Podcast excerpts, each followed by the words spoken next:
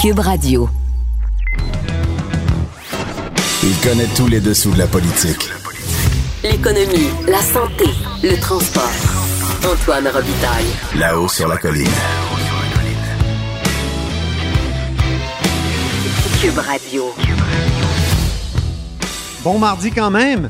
Aujourd'hui à la haut sur la colline en quarantaine, Gabriel Nadeau-Dubois, leader parlementaire de Québec solidaire, déplore le refus du gouvernement de laisser les oppositions jouer leur rôle à l'Assemblée nationale, une Assemblée nationale qui pourrait être virtuelle et où les ministres pourraient répondre aux questions.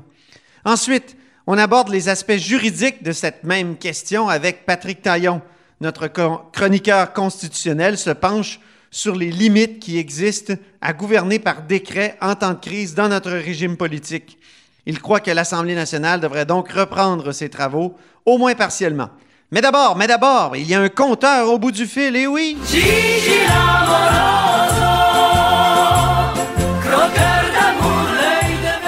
bonjour Jean-François Gibault. Bonjour Antoine. Notre compteur et accessoirement directeur de la recherche à QMI. Alors, euh, toujours en télétravail, et il y a un commentaire que tu m'as fait tout à l'heure qui était bien intéressant. Est-ce que les CIUS sont des structures trop grosses pour s'occuper de problèmes comme ceux qu'on a connus à la fameuse résidence euh, à Montréal? Ben, euh, plus on, regarde passer les, les événements, puis plus on est porté à dire que oui. Et c'est pas la première fois récemment qu'on se rend compte que ces, gros pachydermes administratifs ont de la difficulté à, euh, un, à bien euh, documenter la situation qui se passe sous eux, à faire monter cette information-là. Et là, on ne sait plus qui est responsable, on ne sait plus qui est imputable. Ils ont un certain niveau d'autonomie. Alors, euh, souvent, ben, les autorités politiques disent, mais ça, c'est décentralisé. Puis là, les autorités décentralisées, on ne les connaît pas trop. Ils se lancent à responsabilité. Ah, le poste est vacant. Ah, on est en demande au ministère. Puis là, à un moment donné, ben, euh, on ne sait plus euh, vers qui se tourner.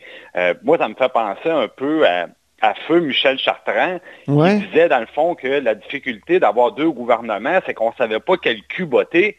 Ben, je pense qu'on est un peu là.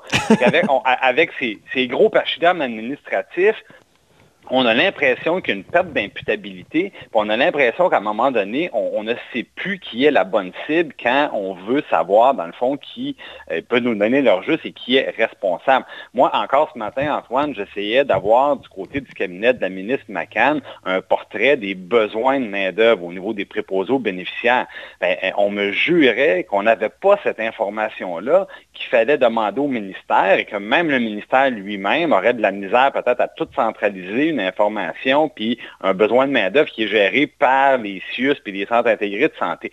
Donc, ça donne un peu la mesure. Puis je te rappelle, Antoine, que il n'y a pas si longtemps, on parlait euh, de direction de la protection de la jeunesse et on était un petit peu dans le même questionnement. Ben oui, c'est vrai. D'une région à l'autre, c'est différent. Les organigrammes sont montés d'une manière différente. on a de la misère à avoir l'information, c'est pas harmonisé.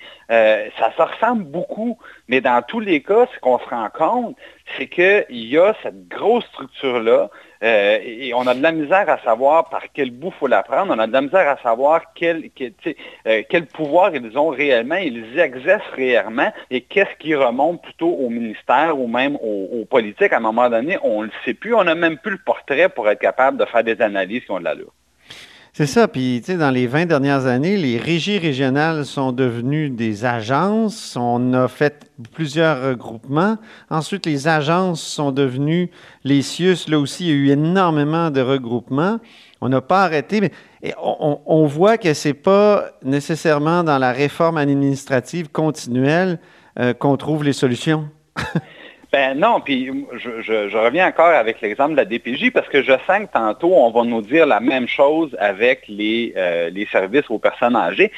la DPJ, on s'est rendu compte qu'il y avait eu des restrictions budgétaires importantes, qu'il y avait eu des problèmes, justement, c'était très semblable, de rétention du personnel, des salaires qui ne sont pas compétitifs. Alors là, on, nous dit, dans le fond, mais est-ce que l'argent a été coupé?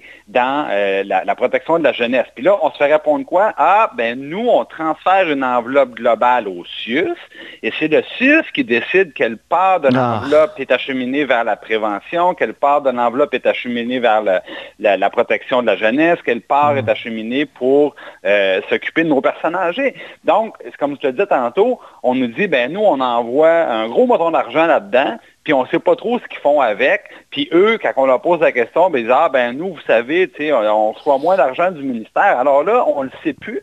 Puis c'est difficile de bien déterminer qui est responsable parce qu'à la fin, c'est ça le problème. Je pense que les gens sont écœurés de ça, Antoine, d'avoir l'impression que la machine se protège. On a toujours, dans le fond, le beau communiqué de presse sibyllin qui va absolument rien dire, qui dit qu'on va faire une vérification, qu'on va améliorer les procédés, blablabla. Mais tu as, vu, ils sont même pas capables de faire des communiqués de presse. Ils embauchent des ben firmes, sacrifice. Ils embauchent des firmes. Ils ont, plein de fonctionnaires aux communications, ils embauchent des firmes en plus. Puis au bout de la ligne, ben. Puis il n'y a personne de responsable jamais. C'est ça. C'est exactement ce que j'allais dire. Au bout de la ligne, il n'y aura personne de responsable, personne d'imputable. Puis on peut voir des atrocités. Tout le monde trouve ça déplorable. Et ils se placent tous dans des rôles de spectateurs. C'est ça. Et c'est ça qui est déplorable. C'est ce que notre ami euh, et collègue Michel Hébert appelait. Euh, l'ère du no fault. oui, oui, c'est ça. Il n'y a pas juste à la SAQ que le no fault. Là. On l'a dans le système de santé trop souvent. Parlons brièvement euh, du FMI qui prévoit une récession mondiale en 2020. Ouais, grosse prédiction, c'était pas mal évident. Hein? Euh, c'était pas mal évident. Euh, ce qui peut peut-être être plus surprenant, c'est l'ampleur. Là, on parle d'une récession beaucoup plus importante que celle qu'on a connue il y a une dizaine d'années avec la crise financière.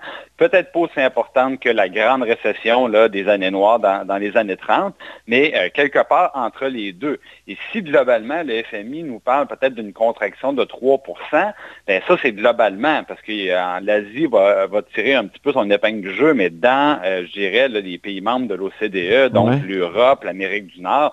Euh, là, on est dans des, on est dans le moins 6, moins 7% donc euh, c'est encore un portrait qui est un petit peu plus sombre que ce qu'on nous avait présenté du côté du, côté du gouvernement d'Ottawa euh, tout récemment. Donc oui, ça va faire mal. Et là, la grande question, c'est qu'on nous dit ça, c'est le scénario qu'on entrevoit si l'activité repart au deuxième trimestre de 2020. Mais si ce n'est pas le cas, ben on, continue à, aggraver la situation. Donc oui, ça peut ça peut être préoccupant. Dans le fond, la, grande question, c'est que je pense que tout le monde, tout le monde anticipe un rebond qui va être fort, sauf qu'à quel moment qu'on va libérer l'économie pour que le rebond puisse se matérialiser, c'est ça la question, parce que chaque semaine qui passe en, confinement et en arrêt, ben, on se rend compte que ça coûte très, très cher. On parlait de 9 000 milliards de pertes jusqu'ici. Ça, c'est, je pense que c'est notre plus gros chiffre à date, euh, Antoine. Ah, ben le compteur se délecte. On le sent. Mais quoi que, surtout quand il nous parle du rebond, le compteur. Tu, nous parles du rebond depuis, depuis plusieurs semaines. moi, j'ai bien hâte de voir ça, puis j'espère en discuter avec toi.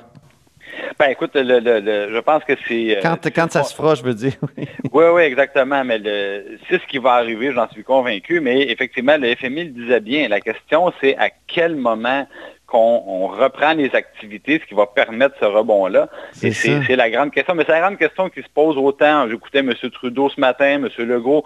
C'est la question des derniers jours, avec évidemment au Québec la question des, CHSLD, parce qu'on s'est rendu compte qu'on avait peut-être exposé les, personnes les plus vulnérables. Ben Quoique, je voyais, Antoine, on pourrait terminer là-dessus, du côté de l'Italie, euh, la structure familiale est moins éclatée, c'est-à-dire que les personnes âgées, il y a une plus grande proportion des personnes âgées qui demeurent avec la cellule familiale.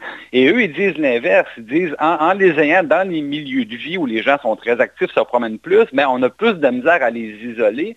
Et c'est peut-être pour ça qu'on a un bilan plus lourd. Tandis qu'au Québec, avec les structures de résidence pour personnes âgées, les structures intermédiaires, les CHSLD, c'est clair qu'on est loin, loin, loin de la perfection. On voit des histoires d'horreur. Mais en même temps, c'est des cellules où, quand c'est bien géré, ça peut devenir des cellules de protection peut-être plus efficaces qu'une structure plus éclatée comme on le vend en Europe. J'aime bien ton quand c'est bien géré. Quand, c'est bien géré, parce que c'est vraiment, vraiment, vraiment pas toujours le cas. Merci infiniment. Euh, Jean-François Gibault, notre compteur et accessoirement directeur de la recherche à QMI. Vous êtes à l'écoute de là-haut sur la colline. Antoine Robitaille. Le philosophe de la politique. Là-haut sur la colline. Cube Radio. Gabriel Nadeau-Dubois est au bout du fil. Bonjour. Bonjour. Euh, leader euh, parlementaire de Québec solidaire, évidemment. Euh, donc là, l'Assemblée nationale est suspendue depuis le 17 mars, mais vous commencez à piaffer un peu d'impatience, vous, dans les oppositions. Vous aimeriez qu'il y ait quatre périodes d'échange virtuels et publics de quelques heures entre certains ministres interpellés par la crise puis des députés de l'opposition. Mais hier, vraiment, le premier ministre, François Legault, avait vraiment pas l'air chaud à l'idée. En effet, euh, le premier ministre hier euh, semblait trouver que ce n'était pas important dans le contexte. Nous, on a un avis différent. Euh, juste dans la dernière longue fin de semaine, il y a plusieurs débats de société super importants qui sont apparus. Débats de société sur le traitement qu'on fait des aînés, débats de société sur quand veut-on et comment veut-on reprendre les écoles, réouvrir les écoles, comment veut-on relancer l'économie du Québec ça, c'est des débats qui ne sont pas des débats scientifiques, qui ne sont pas des débats médicaux. C'est des débats politiques, c'est même des débats de société. Et c'est important d'avoir un débat démocratique sur ces choses-là. Mm-hmm. On est déjà en train de réouvrir des secteurs de l'économie, tant mieux. S'il y a bien quelque chose qu'il faut déconfiner en priorité, je pense que c'est notre démocratie. Et qu'est-ce que ça changerait d'avoir ces, ces périodes-là, selon vous, euh, Gabriel Nadeau-Dubois? je pense qu'il y a beaucoup de gens, puis j'en fais partie, qui trouvent que la, gestion de crise du gouvernement, elle est, elle est plutôt bonne, je le pense. Ceci étant dit, ça ne veut pas dire qu'elle est 100% parfaite. Les gens ont des questions, euh, les gens ont, des, ont des, inquiétudes, des craintes, puis nous, les députés de l'opposition, euh, un de nos rôles, pas le seul, mais un de nos rôles, c'est de relayer ces préoccupations-là. Et on est capable de le faire sans faire de partisanerie. On est capable de le faire sans se tirer de la boîte. On est capable de le faire de manière constructive. Puis c'est ce qu'on souhaite faire euh, les trois parties ensemble, même si on ne s'entendra pas sur les solutions qu'on va proposer. On pense qu'on est dans une nouvelle phase de cette crise-là, puis que dans cette nouvelle phase-là, ben, le débat démocratique doit reprendre ses droits. Vous dites qu'on est capable de s'opposer sans partisanerie, sans tirage de boîte. Est-ce que c'est une chose qui devrait changer, ça, après la, la pandémie, qu'il n'y ait plus de partisanerie et de tirage de boîte? Je pense que ce serait, comment dire, un peu utopique de penser qu'un jour la politique sera euh, sage à un point où jamais les politiciens vont s'énerver. Mais euh, des débats d'idées, des débats sur le fond des choses, euh, oui, je pense que c'est ça qu'il faut avoir maintenant et qu'il va falloir avoir après. Je veux dire, le FMI là, vient d'annoncer la, plus, que la prochaine crise économique, celle dans laquelle on est en train d'entrer, mm-hmm. va être la plus grosse depuis les années 30. Ouais. Euh, c'est pas de la, je veux dire, c'est pas rien, là. C'est pas de la petite bière, là. C'est pas un petit défi. Puis, euh, le gouvernement a créé un comité pour parler de ça, puis c'est correct qu'il ait créé son comité, mais je suis désolé, on relève pas un défi de cette ampleur-là en faisant l'économie d'un débat d'idées, d'un débat démocratique, en incluant les députés de l'opposition. Quand même rappeler, là, 58% des gens à la dernière élection, 58% ont voté pour un député soit de Québec solidaire, soit du Parti libéral, soit de, euh, euh, du Parti québécois. Euh, ces gens-là ont le droit de voir leurs représentants participer au débat.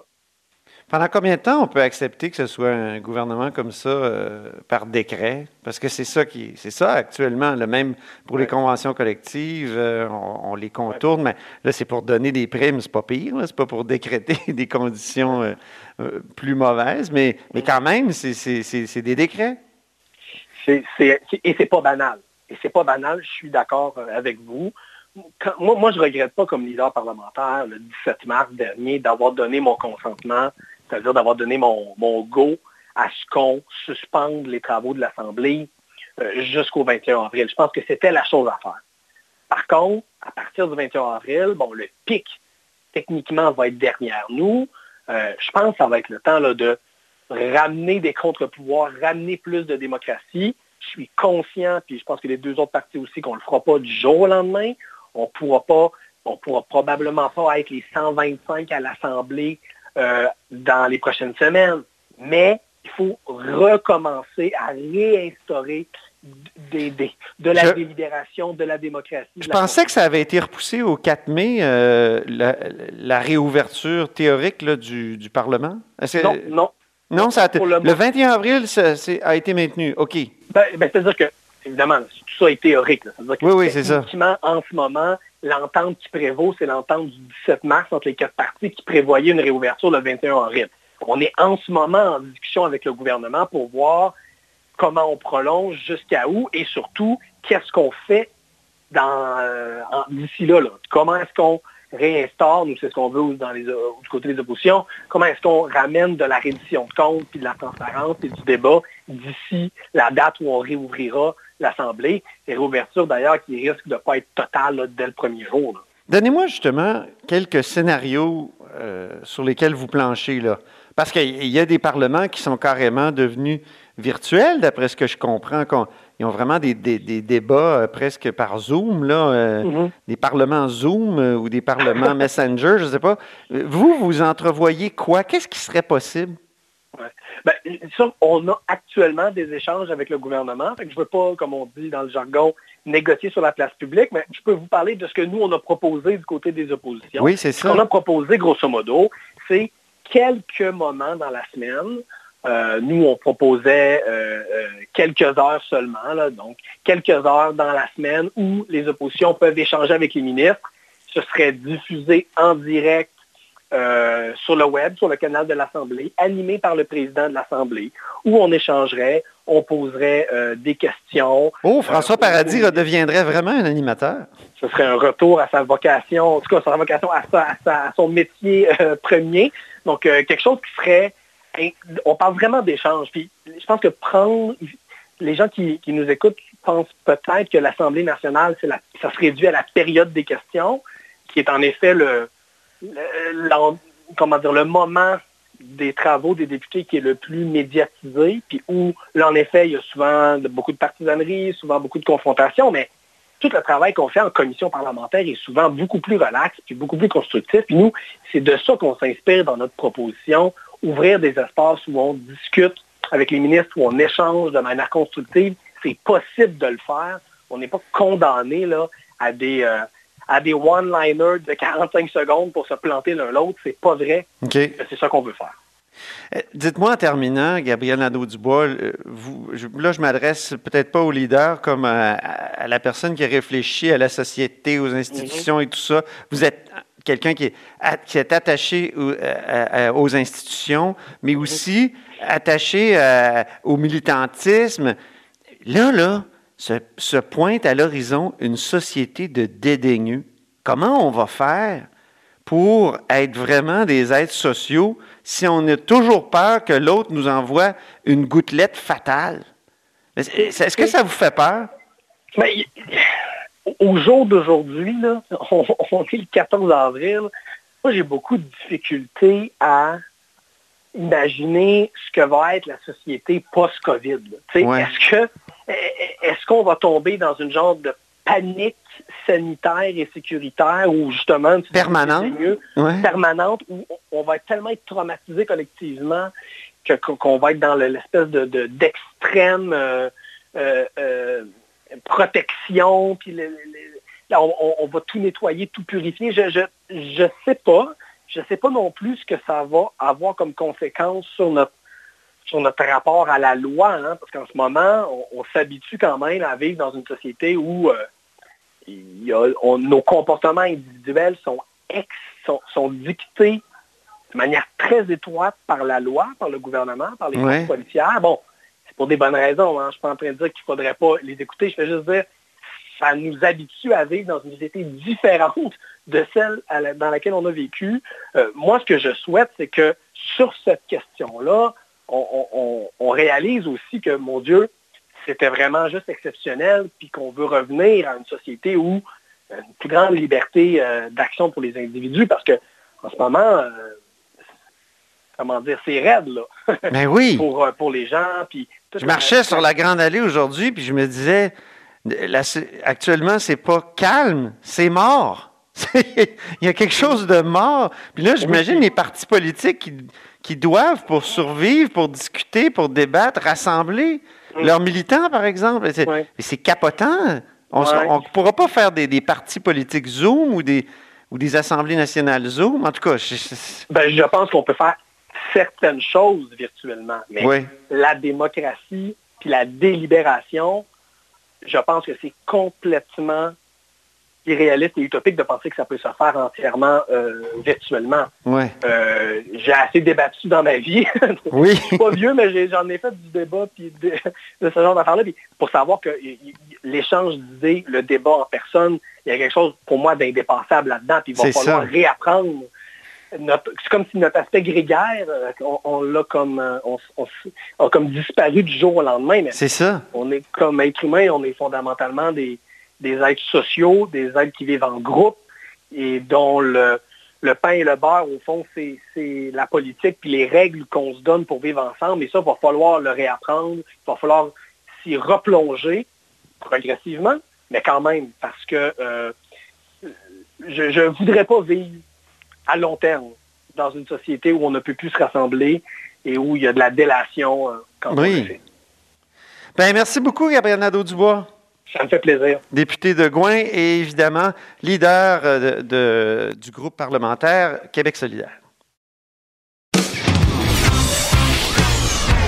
Là-haut sur la colline. La politique autrement dit. Cube Radio. C'est l'heure d'aller rejoindre Patrick Taillon. Bonjour. Bonjour Antoine. Patrick Taillon est professeur de droit à l'Université Laval et notre chroniqueur constitutionnel surtout. Parlons des conditions de travail temporaire, des décrets de l'Assemblée nationale. Est-ce que le gouvernement aussi euh, euh, doit ou peut gouverner euh, par décret? Commençons par les conditions de travail temporaires qui sont imposées dans le secteur public. quelles sont ces conditions-là déjà, Patrick? Bien, en fait, c'est que le, le gouvernement a annoncé des primes temporaires pour le personnel soignant. Euh, il a aussi euh, adopté des décrets euh, qui permettent de, je dirais, court-circuiter les conventions collectives dans le secteur de la santé puis dans le secteur de l'éducation. Et cette semaine, le, premier ministre a été interrogé sur on est plein d'empathie pour le, et de solidarité à l'endroit du, personnel de la santé. on lui a demandé pourquoi les primes qu'on donne au personnel soignant, pourquoi elles sont temporaires. Ouais.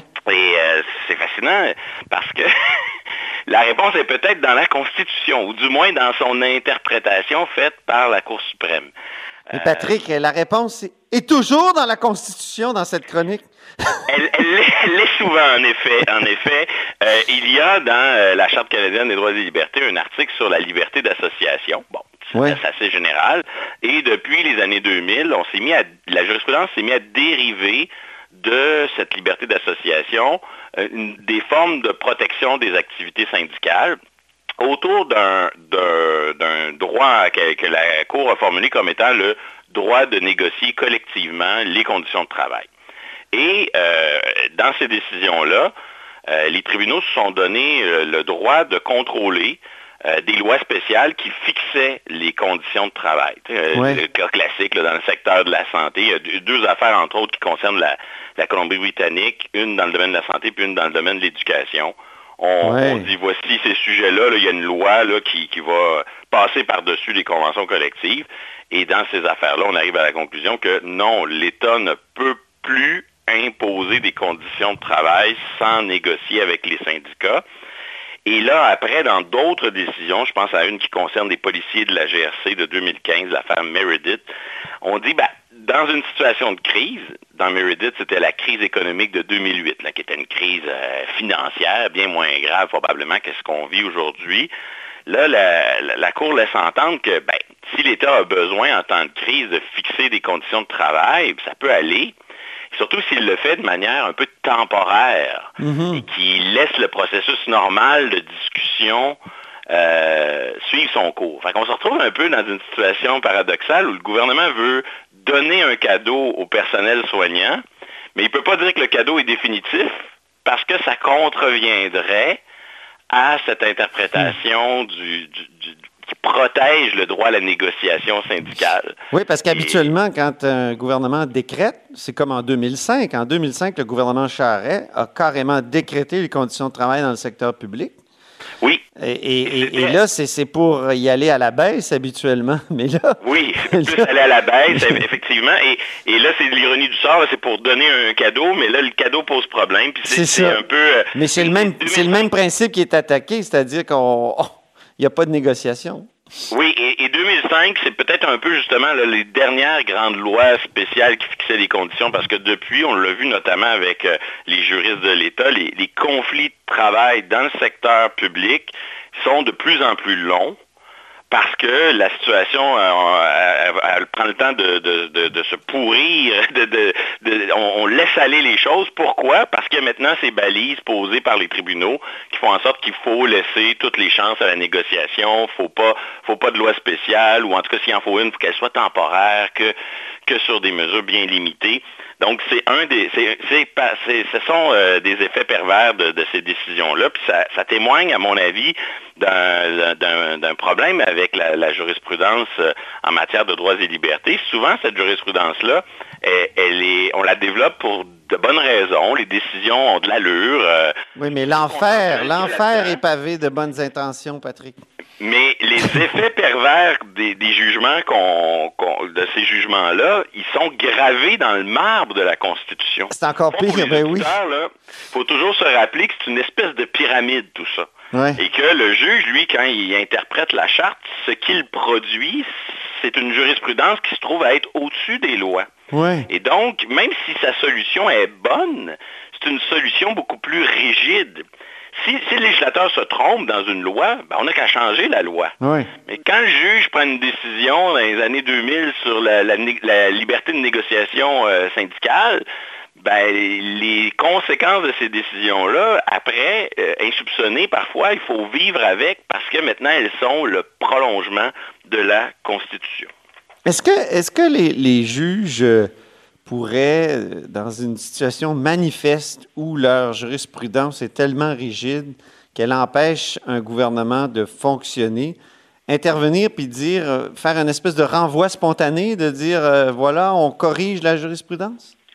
Euh, ben, le renversement euh, de position, le renversement jurisprudentiel, il est, il est prévu, euh, il est pratiqué régulièrement. Par exemple, dans l'aide médicale à mourir, la Cour suprême a changé d'avis. Oui. et c'est le cas dans, Oui, mais est-ce que ça, ma question c'était, est-ce que ça prend un cas, Patrick? Est-ce que ça prend absolument un cas ou est-ce que ça peut être une espèce de déclaration de, de la Cour suprême? ça prendrait absolument un, cas, et le cas pourrait être soumis par un gouvernement sous forme de questions abstraites dans un renvoi. Puis on le voit dans la présente crise, hein, le pouvoir judiciaire est un petit peu absent parce que euh, la crise n'est pas propice à une intervention ponctuelle régulière. Mais ça ne veut pas dire qu'après la crise, il n'y a pas euh, des décrets qui pourraient être attaqués. Euh, ma collègue Martine Valois, aujourd'hui, dans, la, presse. Plus, arrivait avec un argumentaire quand même assez étoffé pour dire qu'il y a dans les décrets votés par, adoptés par le gouvernement Legault euh, des derniers jours, des problèmes qui pourraient euh, mener à des contestations. Bon, c'est toujours le problème des juristes, là. on est un peu des, empêcheurs, on trouve des, technicalités qui, ben qui amènent à, parfois attaquer des, décrets ou des lois qui ont un bien fondé, qui sont nécessaires, mais, mais bon, ça fait partie un peu du boulot.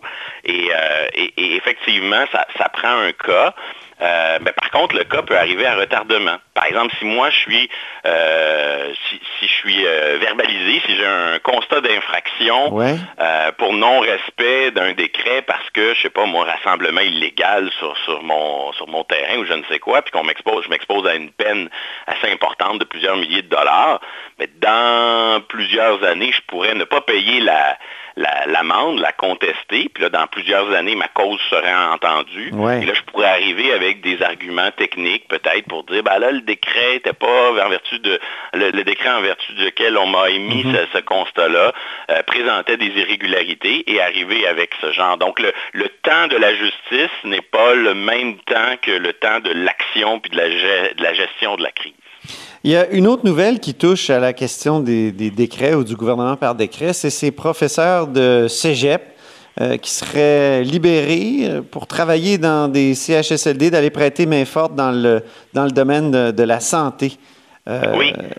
Donc, c'est c'est un peu la même chose. Les, décrets ont prévu euh, de, mettre de côté les conventions collectives et donc on établit certains aspects euh, des conditions de travail sans négociation avec les syndicats.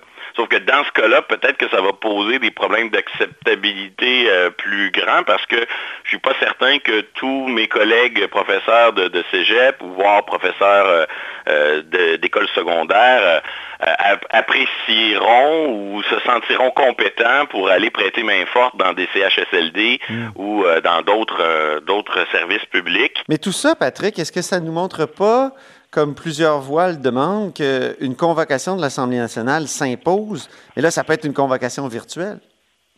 Oui, tôt ou tard, il va falloir que l'Assemblée nationale se, réunisse. Euh, à Ottawa, on a euh, exploré le scénario virtuel, mais pour le moment, on a surtout exploité une formation réduite où chaque groupe parlementaire envoie un nombre de députés proportionnel à son poids mais où il y a moins de députés présents. On sait qu'avec les services de télédiffusion, euh, c'est assez facile pour les autres députés de suivre les travaux de l'extérieur, mais il y a probablement euh, des outils technologiques aussi pour permettre des échanges.